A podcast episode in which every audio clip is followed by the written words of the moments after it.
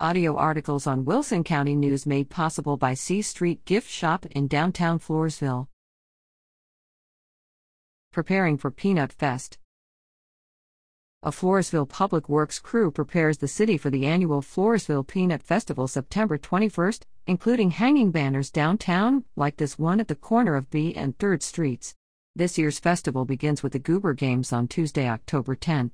The festivities ramp up Thursday, October 12th, with the coronation and first night of the carnival. Look for more on this iconic annual event in coming issues of the Floresville Peanut Festival's official newspaper, the Wilson County News.